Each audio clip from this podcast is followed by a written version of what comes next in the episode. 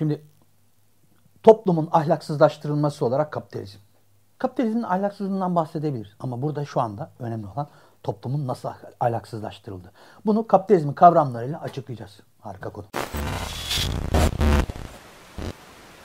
Tarih olayların bir bütünü.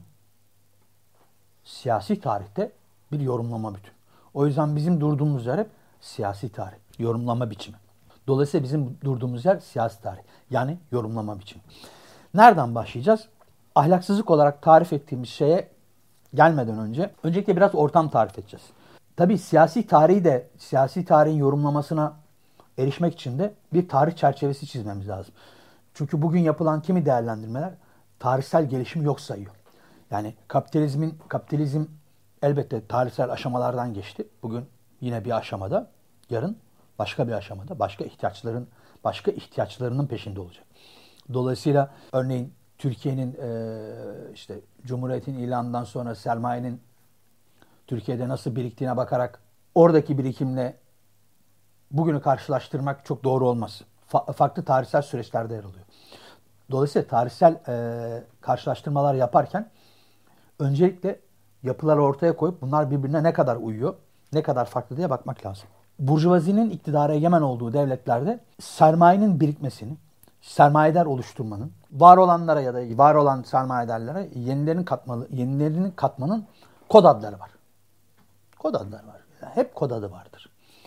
Ee, ve bu kod, kod adlarının da bir tarihi var. Şimdi örneğin yani çünkü devlet hiçbir zaman şey demeyecek sana yani Ahmet'ten Mehmet'ten çalacağız, köylüden çalacağız. Şuradaki elemanı e, zengin edeceğiz demez. Bunun daha başka bir adı olur. Şimdi mesela Türkiye'den örnek verelim. Şimdi 50-60'lı yıllar Menderes dönemi. O zamanki kod adı neydi? Çiftçiye toprak edindirme. Çok güzel kod adı. Yani e, toprak ağlarına inanılmaz krediler veriyorsun. Bu kredilerle toprak genişletiyorlar. Tarımsal üretimi gelir vergisinden muaf tutuyorsun ve bu politikayı öyle bir uyguluyorsun ki köylüler mevsimlik tarım işçilerine dönüşüyor. Ve kente göç hızlanıyor. Sonra mesela e, özel dönemindeki kod adı ne? Özelleştirme. Hmm, kalkınma için özelleştirme mesela. Güzel. Türkiye'nin özelleştirme serüveni örneğin mesela Sümerbank'tan Petkim'e o yıllarda Özal'la beraber başladı. Ee, bu özelleştirmeyi AKP tamamladı. Şimdi özelleştirmeyi açmak lazım. Neyi özelleştirirler? Yani özelleştirilen şey nedir? Kamu iktisadi teşekkülleri. Kamu iktisadi teşekkülleri ne? Devletin malı diye tabir edilen. Aslında bakarsan devletin kapitalizmi iktisadi ve yasal anlamda denetlemesine yarayan kamu malları. Yani aslında bakarsan halkın malı. Devletin halkın yararına kullandığı mallar diyebiliriz. Peki bunu nasıl yapıyor? Şöyle yapıyor. Bu büyük sanayi kuruluşları, kamu iktisadi teşekkürleri, bu büyük sanayi kuruluşları gerekiyorsa zararını, gerekiyorsa zararını ham madde ya da yarı mamul madde tedarik ediyor iç piyasaya. Dolayısıyla sen kapitalizmin e, azgın kar hırsını denetleyebiliyorsun. Çok basit bir mekanizma anlatıyorum. Şimdi bu 80'ler ve 90'lar hem e, kıta Avrupası hem bizim için önemli. Çünkü Sovyetler Birliği'nin çözülmesiyle sosyal devletin yani sosyal refah devleti olarak tabir edilen devlet biçiminin çözülmesi aynı yıllardır. Çünkü Sovyetler Birliği kalmadığı zaman artık sosyal devlete, devlete de batıda ihtiyaç kalmıyor. Daha önceki videolarda da söylemiştim. Sosyal refah devleti 90'larda sosyal demokratlar tarafından iktidarda. Sosyal demokratlar varken batıda çözülmeye başladı. Bizde de 80'lerin 80'lerle beraber gelişti. 90'larda hızlandı. AKP ile beraber tırmanışa geçti. Kapitalizmin işleyiş mekanizması uluslararası bir mekanizma. Kimi zaman bu mekanizmada mesela bu buradan bakıyoruz ve şöyle diyoruz. Aa bir dakika. Oradaki daha iyi. Almanya'daki daha iyi, İngiltere'deki daha iyi. Değil. İlerleyen e, konuşmanın ilerleyen bölümlerinde buna tekrar geleceğim. Şimdi kapitalizmin uluslararası mekanizması ülkelerdeki uygulamayı değiştiriyor sadece. Mekanizmanın kendisinde bir değişiklik olmuyor. Her yerde aynı işleyen bir mekanizmadan bahsediyorum. Kurallar aynıdır, uygulama değişir. Buna dikkat edelim. Şimdi neden buradan başladık? Çünkü günümüz için bir belleme yapmamız lazım. Bir saptama yapmamız lazım. Bir saptama yapalım ki e, toplumdaki ahlaksızlaştırma de, tabir ettiğimiz şeyin çerçevesini çizelim. Örneğin kapitalizmde bugün ev sahibi olman için 30 yıl boyunca kazandığın paranın önemli bir kısmını taksit olarak vermen gerekiyor. Ve bunu da sana e, yani bunun hem normal olduğunu kabul et diyor. Bu normal bir şey 30 yıl boyunca. Hem de iş güvencen olmadan 30 yıl boyunca bu parayı ay ve ay ödemen çok normal bir şey olarak kabul et. Hem de bu parayı mesela geciktirdiğinde ya da ödeyemediğinde o bankanın elinden o evi alacağını kabul et. Bütün hayatım boyunca bu örneği şundan dolayı verdim. Çünkü bütün hayatım boyunca yapıp ettiğin her iş, bir işe girmen, işte çıkman, işte eğitimin vesairen her şey aslında senin bireysel becerinle alakalıdır. Bunu böyle kabul et diyor. Ve üstelik de mesela bunun normal olduğunu hani gelir dağılımına baktığımız zaman şunu görüyoruz değil mi? Şimdi yüzde bir, yüzde bir gelirlerin yüzde otuzuna sahip. Bu yüzde ona doğru çık, çık, çıktıkça gelirin yüzde doksanına sahip oluyor. Yani her şeyin kendi şahsi becerilerinle ilgili olduğunu düşün.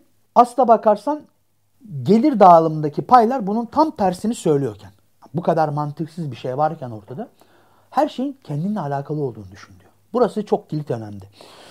Şimdi e, öyle ya. Yani şunu düşünmelisin.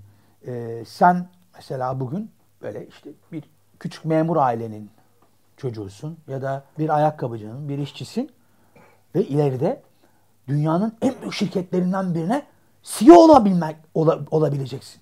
Ya da buradaki çok önemli bir şirkete genel müdür. Bunun hayalinle yaşamalısın. Neden? Çünkü her şey senin becerilerinle alakalı. Sen o bulunduğun sınıfta o koşullarla o koşullarda alacağın eğitim, o koşullarda iş yapman için gerekli olan bütün tanışıklıkları, sosyal çevreyi herkesle aynı şekilde, aynı eşitlikte alacaksın. Ve artık her şey senin bireysel ve şahsi yeteneklerine bakacak. Bunlardan sen sorumlusun. Verilen mesaj bu. Çok açık, çok bir net bir, çok net bir mesaj. Bu mesajın kendisini toplumun ahlaksızlaştırılmasından sorumlu tutmak lazım. Çünkü bu mesaj sadece basit bir mesaj değil. Bu sadece sana filmlerde, dizilerde vesairelerde gelmiyor. Bu ideolojik olarak kodlanmış ve siyasi olarak uygulanan bir mesaj. Bu mesaj neden önemliydi? Çünkü hani genel bir çerçeve çizeceğiz ya. Nasıl bir çerçeve çizeceğiz? Çünkü o çerçevenin tam ortasına yerleşecek bir mesaj. O çerçeve şu. Şimdi bugün kapitalizm belli bir aşamaya geldi. Bir finans kapitalizm, e, bir finans kapitalizmi aşamasında, bir üretim kapitalizminden bir finans kapitalizmi aşamasında önemli değişiklikler oluyor. Aslına bakarsan. Ve bir yere doğru sıçranacak. Şimdi sosyal devlet örneğini bu yüzden verdim. Bugün kapitalizm artık benim görüşüm, e, nedenlerini de açıklayacağım. Bir neredeyse toplumda belli bir kast sistemine doğru gidiyor. Bu belirleme yapmak lazım. Bu her toplum için böyle. Bütün kapitalist toplumlar için böyle. Bir kast sistemi. Yani sosyal devlette sana görece tanınmış olan hareket alanları, eğitiminden tut bilmem neyine kadar görece tanınmış hareket alanları sosyal devletin çözülmesiyle beraber artık tamamen kapandı. Artık işçinin çocuğunun işçi olacağı, memurun çocuğunun memuru olacağı, yani yukarıdaki sınıflara doğru, yukarıdaki tabakalara doğru geçişin artık iyice rastlantısal ve tesadüfi olacağı bir kast sistemi. Çok belirgin bir kast sistemi. Sanırım kapitalizmin toplumdaki temel ihtiyacı bu. Ama dediğim gibi yani bu ihtiyacı sadece bu ihtiyaç sadece siyasi olarak dayatılabilecek bir ihtiyaç değil. Bu ihtiyaç için toplumdaki insanların buna inanması gerekiyor. Bunu benimsemeleri gerekiyor. Bunun böyle olmuyormuş gibi görmeleri gerekiyor. Bu öyle değilmiş. Onlara belli fırsatlar veriliyormuş, belli eşitlikler sunuluyormuş gibi görmeleri gerekiyor. Ee, şimdi bu kast e, sistemini mesela Türkiye'den örnek vereyim. Nereden algılayabiliriz, neresinden tutabiliriz dersek. Şimdi benim dönemimde eğitimde sınıflar arasında bazı imtiyazlı okulları yani e, saymazsam inanılmaz bir uçurum yoktu. Şununla şu aşağı yukarı aynı derecelerde eğitime ulaşıyordu. Aynı derecedeki eğitime ulaşıyordu. Şimdi bana şey sorabilirsin mesela eskiden eğitim çok mu nitelikliydi? E, ben bunun cevabını şöyle verebilirim. Eskiden eğitim çok daha nitelikli insan yetiştiriyordu. Neden? Ee, bunun nedeni o zaman ortaklaşılmış olan eğitim algısı. Ve asla bakarsan sosyal refah devleti denen şeyin kavramları. Bu kavramlar e, hayata yön verdiği için daha nitelikli insan yetişiyordu diyebilirim rahatlıkla. Dolayısıyla hani e, bu tür konular hani şunlar yapılıyorsa eğitimde daha iyidir, bunlar yapılıyorsa eğitimde daha kötüdür diye hani böyle alt alta yazıp toplanıp çıkarma yapılacak kadar e, basitte ele alınabilecek konular değil onu söyleyeyim. Bugün baktığında ise ne görüyorsun Türkiye'de? Eğer para ödemiyorsan, özel okula gitmiyorsan geriye kalan seçenek dinci eğitim. Yani çocuğunu dinci, dincilikten kaçırmak istiyorsan özel okula gitmek zorundasın. Peki özel okulda bir eğitim alacak mısın? Orası çok şüpheli. Çünkü artık eğitimin temel değerleri, öğrencinin kim olduğu, öğretmenin kim olduğu, eğitimin ne anlama geldiği eskisi gibi değil. İçerisi başka kavramlarla dolmuş. Başka sorun, başka kavramlarla başka sorunlar yumağı haline gelmiş bir olgu. Ee, eğitim için apayrı bir video yapmak lazım. Uzun bir konu. Ama dediğim gibi artık eğitimde özetlersek çok belli, hissedilebilir bir uçurum var. Emekçilerin çocuklarının gideceği yerle daha üst sınıfların çocuklarının gideceği yerler arasında gözle görülür, hissedilir, duyulur bir fark var. İşte bu farka kastlaşma diyorum. Bunların gideceği yer bu çocukların gitmesi mümkün değil. Bu eğitimdeki kastlaşmayı Türkiye'de başka bir şeyle daha birleştirebiliriz. Kapitalizmin söylem gücü açısından gösteriş. Türkiye'de kültürel olarak göstermek ve gösteriş çok revaçta. Şimdi diğer ülkelerde de kapitalizmin içine yarayan başka kültürel kodlar var. Yani hani aman efendim Kanada'da insanlar hiç gösterişi sevmiyor. Yani bu önemli değil. Ondan bahsetmiyorum. Çünkü kültürel olarak kapitalizm hangi ülkede ne işine yarıyorsa onu kullanır. Ben Türkiye'den bahseder, bahsederken söylüyorum bunu. Yani eğitimdeki kaslaşmayla gösteri kültürü, gösteriş kültürü birbirini tamamlayan iki öğe. Çünkü birbirlerini tamamlayacak kavramlar üretiyorlar. Mesela kendini pazarlama kavramı. Kendini pazarlamayı bilmelisin. Bunun gibi. Reklamlar bile çok acayip değil mi? Hani sen bu şampu, şampu, şampuana layıksın. Sen şampuana layıksın. Yani hani bir şey değilsin. Biz sana şampuan bu öyle bir şey ki bu öyle bir insanlık değeri çok acayip. Bu tabii hani işi komik, komikliğe vardıracak bir şey ama hani giydiğin kıyafet, kullandığın telefon sanki bize değer katıyor. Hatta çok ilginç kendini başka bir şey gibi göstermek istiyorsun. Başka bir sınıfa ait. Ve aslında hani içinde bulunan ortamda sermaye sahibi olmak ayıp olacağı yerde emekçi olmak, cebinde paranın olmaması ayıp hale, utanılır hale getiriyor insanları. Algı bu yönde. Dolayısıyla mesela eğitim şu an için Türkiye'de sermayenin siyasi aracı, gösteriş ise kültürel aracı. Yani kültürel silahı. Bu iki silah at başı e, sermayenin kavramlarını yerleştirmek için ve yerleşmiş kavramlarının da devamı için son derece önemli. Nerede yaşadığımızı tanımlayamadan nasıl bir hayat yaşayacağımızı da tanımlayamayız. O yüzden ısrarla burası neresi diye tanımlamak lazım. Örneğin devlet yani toplumun üst yapı kurumu böyle bir kendi başına hiç kimsenin sahip olmadığı bir kurum gibi duruyor.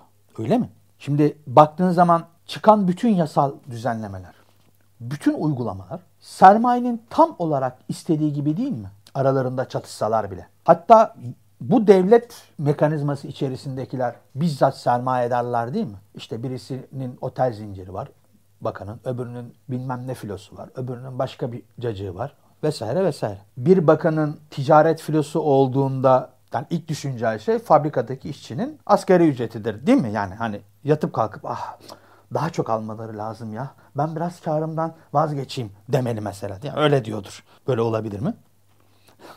şimdi şimdi devlet aygıtı aslında sermayenin yani yani burjuvazinin bu burjuvazi arasında çatışsa bile elinde. Olacak ki e, elinde olacak ki siyasi uygulamaları hayata geçirebilsin. Ne demek ne demiştik biz e, sosyalist devlet için? Sosyalist devletin görevleri vardır. Yani vatandaşının barınması, ısınması, eğitimi, sağlığı bunlara ücretsiz olarak ulaşması vatandaşı için bir haktır demiştik. Şimdi bunlar bir hak olmadığında devletin elinde ne kalıyor geriye?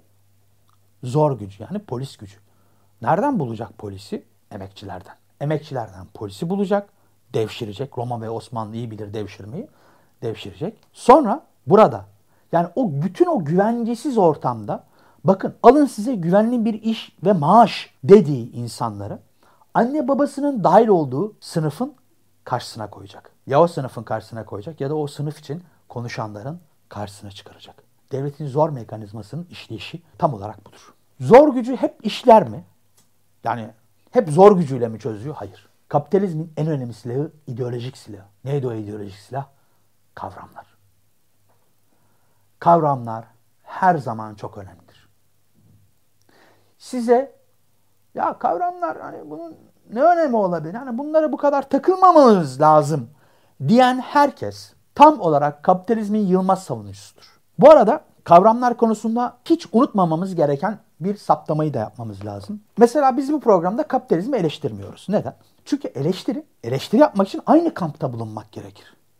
Eleştiri aynı kampta olana yapılır. Ben, ben, ben kapitalizmin aynı kampta olmaya çalışmıyorum ki.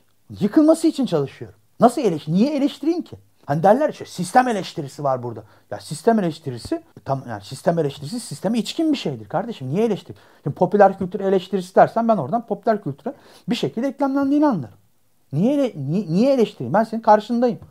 Bu program hiçbir yani hiçbir programımızı biz mesela kapitalizm eleştirisi yapmadık. Tam olarak karşısına konumlanıyoruz.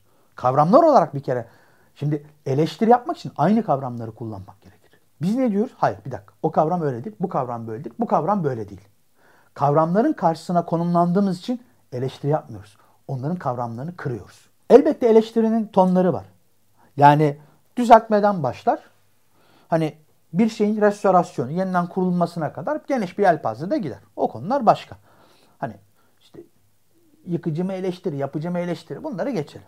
Eleştirinin mantığı budur. Bir yani eleştiri bir karşı olma durumu değildir. Aynı kavramları kullanarak bir durumu düzeltmeye, tesisini güçlendirmeye çalışmak demektir. Bunu tespit edelim. Şimdi peki kapitalizmin ideolojik silahları dediğimiz zaman ve hani toplumda da bir ahlaksızlık yerleştiriyor dedik ya.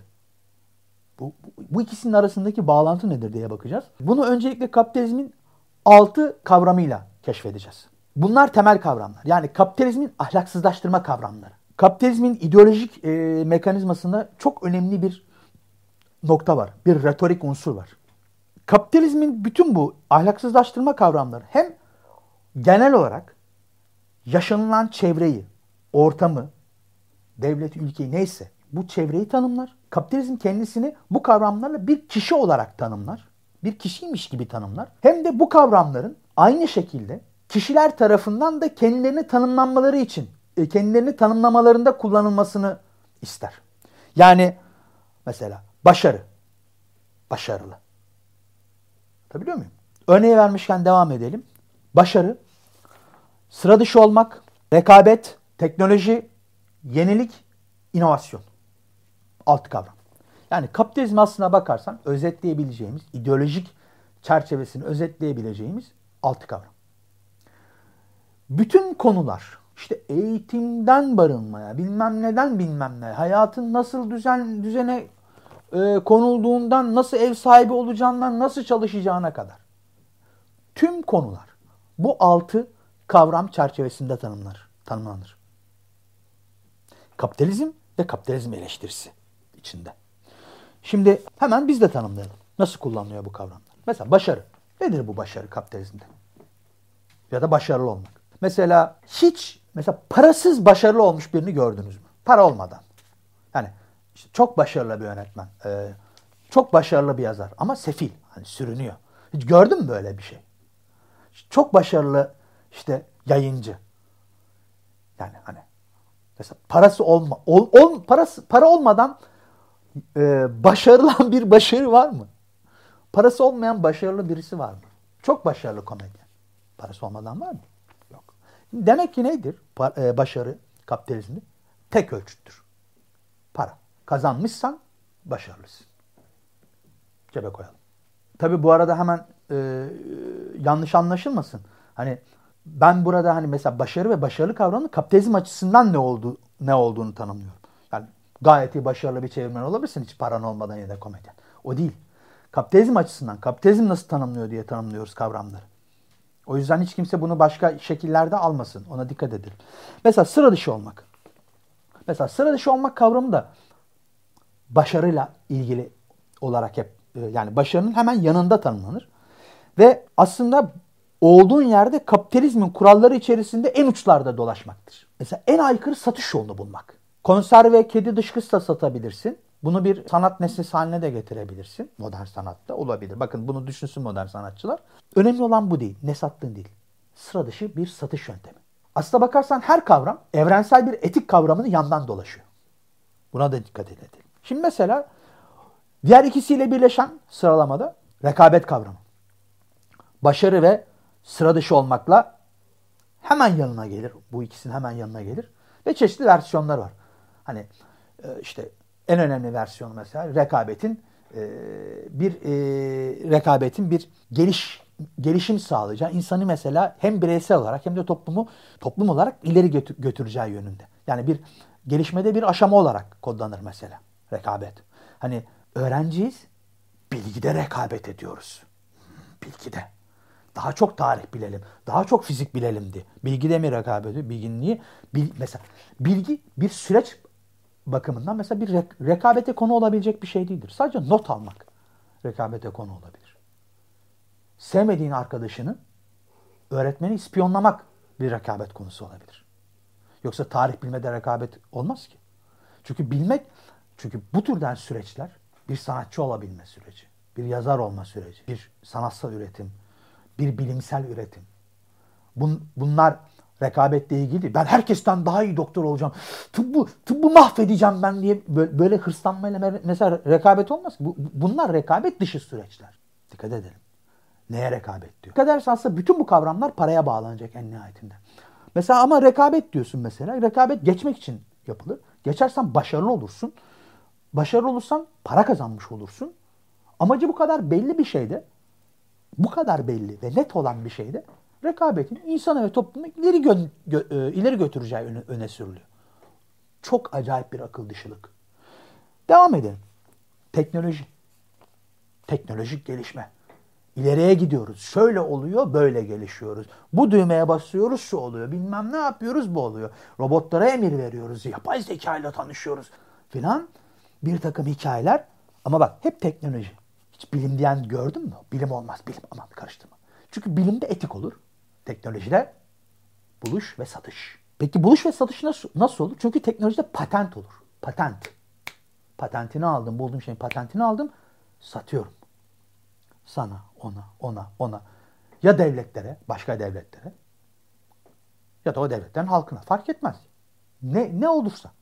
Şimdi hemen burada e, farkı belirtmek için bir örnek vereceğim. Bu önemli bir örnek. Şimdi kürileri bilmeyen var mı acaba mesela? Hani hani bay ve bayan küri. Bizim hani ortaokul bilgisidir. Radyoaktiviteyi buldular filan gibi. Öyle derler ama sadece o kadar değil.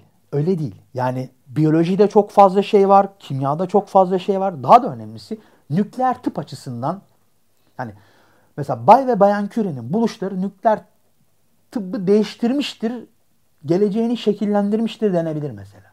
Ve bunu iki bilim insanı olarak yaparlarken mesela e, bilimsel buluşlarının tıbbi alandaki kullanımları için asla patent almadılar. Bunları, bu buluşları halklara armağan ettiler.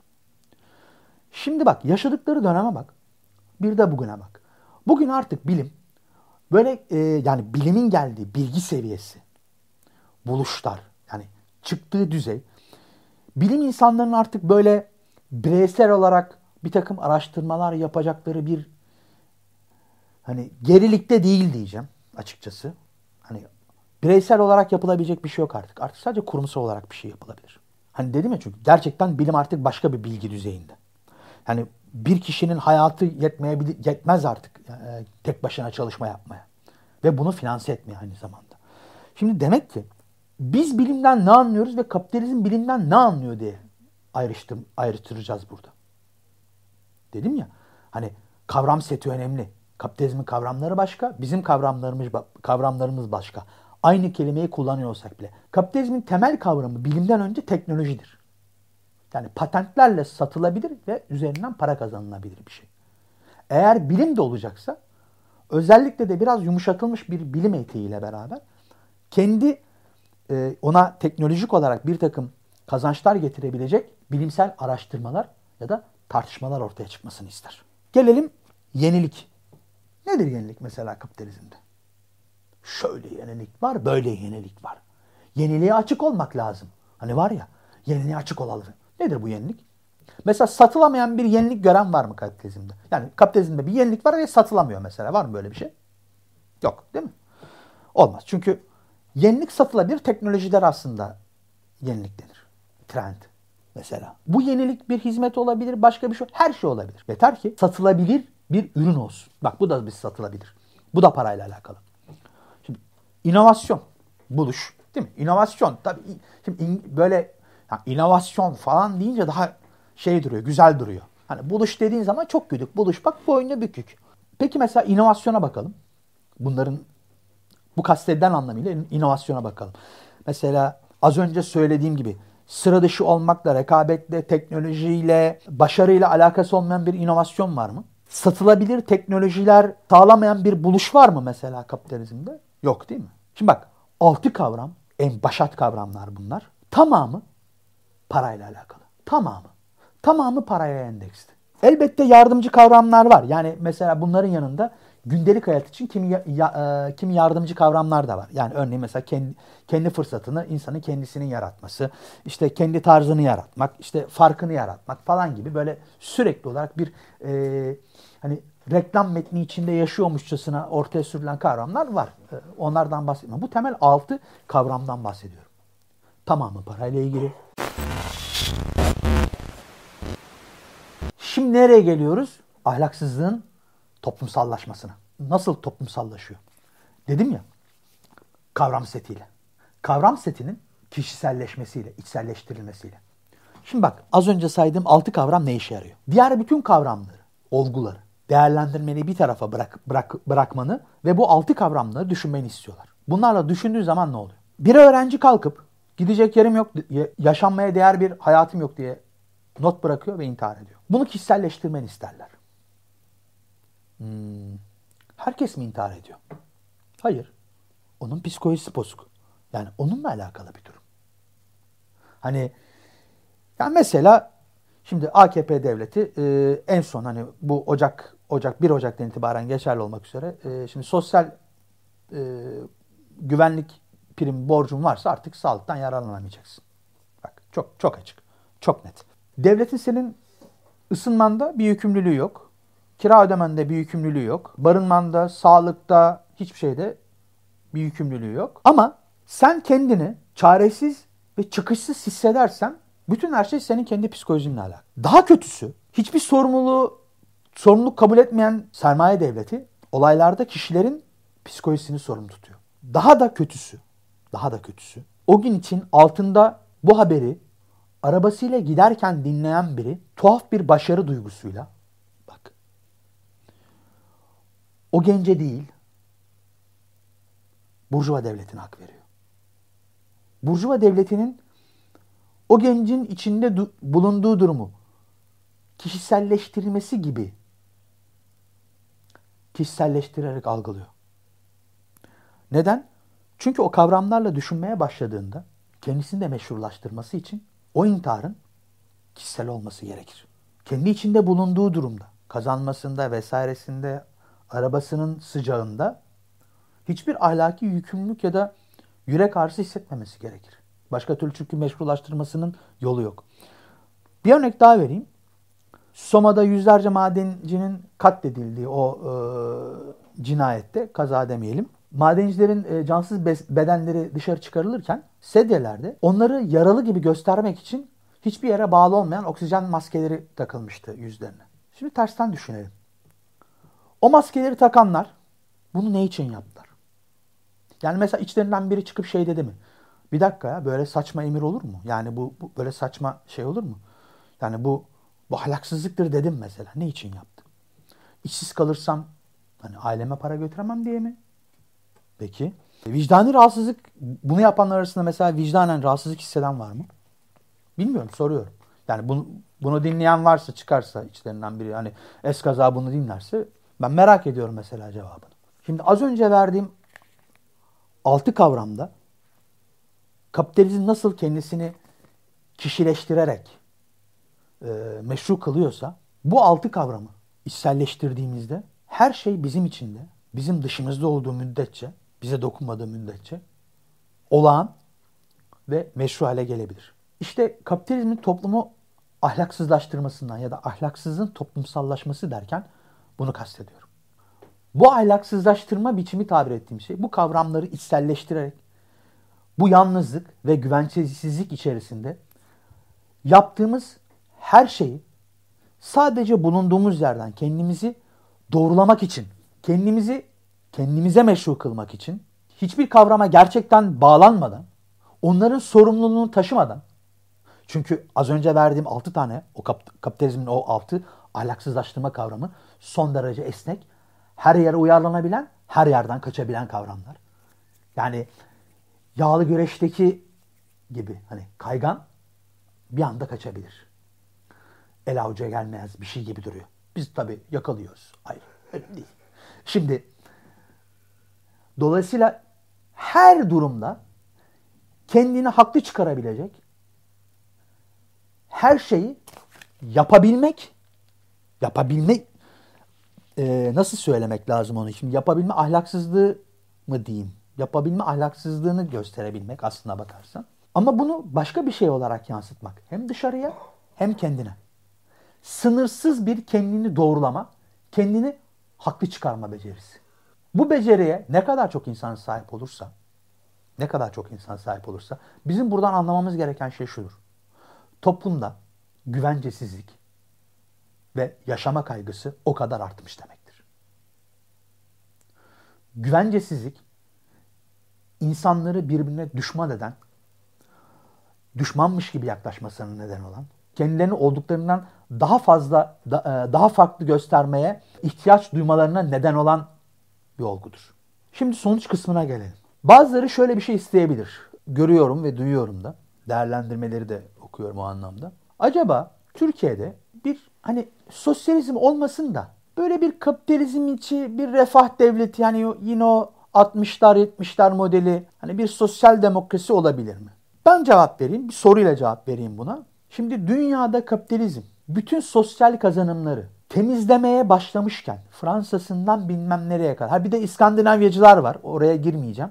Hani Norveç sizi bekliyorsa koşun. Bütün kapitalizm bu uluslararası mekanizmada tüm sosyal kazanımları temizlemeye başlamışken Buradan bağımsız kendi küçük güzel ölçeğinde bir sosyal kapitalizmin sosyal refah devleti tekrardan tesis edilebilir mi? Buyur Kemalistler bu soruyu cevaplasın kalmışsa. Yani olabilir mi böyle bir şey? Yani bu isteğin karşılığı bu demek çünkü. Yani dünyada finans kapitalizm kapitalizmin ihtiyacı bir şey ama 90'lı yıllarda yıktıkları sosyal dev, refah devletine geri dönebilir miyiz? Şimdi demek ki bu istek akılcı bir istek değil dünyanın gerçeğiyle de ve dünyanın siyasi ve iktisadi mekanizmasıyla da bağlaşan bir şey değil. Sosyal devlet tekrar restore edilemez. Kapitalizmin toplam ve sistematik olarak reddedilmesi gerekir. Yani dünya kapitalizmi kıdem tazminatından iş güvencesizliği yani esnek çalışmayı dayattığı bir modele doğru hızla giderken yani esnek çalışmanın iş güvencesizliğini daha doğrusu ve hayat güvencesizliğini dayattığı bir yere doğru giderken bak bu soru ne kadar akılcı kalıyor? Hiç. Hiçbir akılcılığı yok. Bu isteğin hiçbir geçerliği yok. Çünkü kapitalizmin içerisinde kapitalizme göre özerk bölge olmaz. Yani ben içerisinde özerk bir sosyal devlet bölgesi yaratayım mı? Böyle satmış şey olmaz. Yani dünya kurallarıyla oynuyor kapitalizm. Demek ki geriye ne kalıyor? Kapitalizme karşı doğrudan ve tam olarak cephe almak. Bunun dışında başka hiçbir yol yok. Hayallerden uyanılacaksa gerçek tam olarak budur. Yani ya sosyalizm ya barbarlık. Görüşürüz.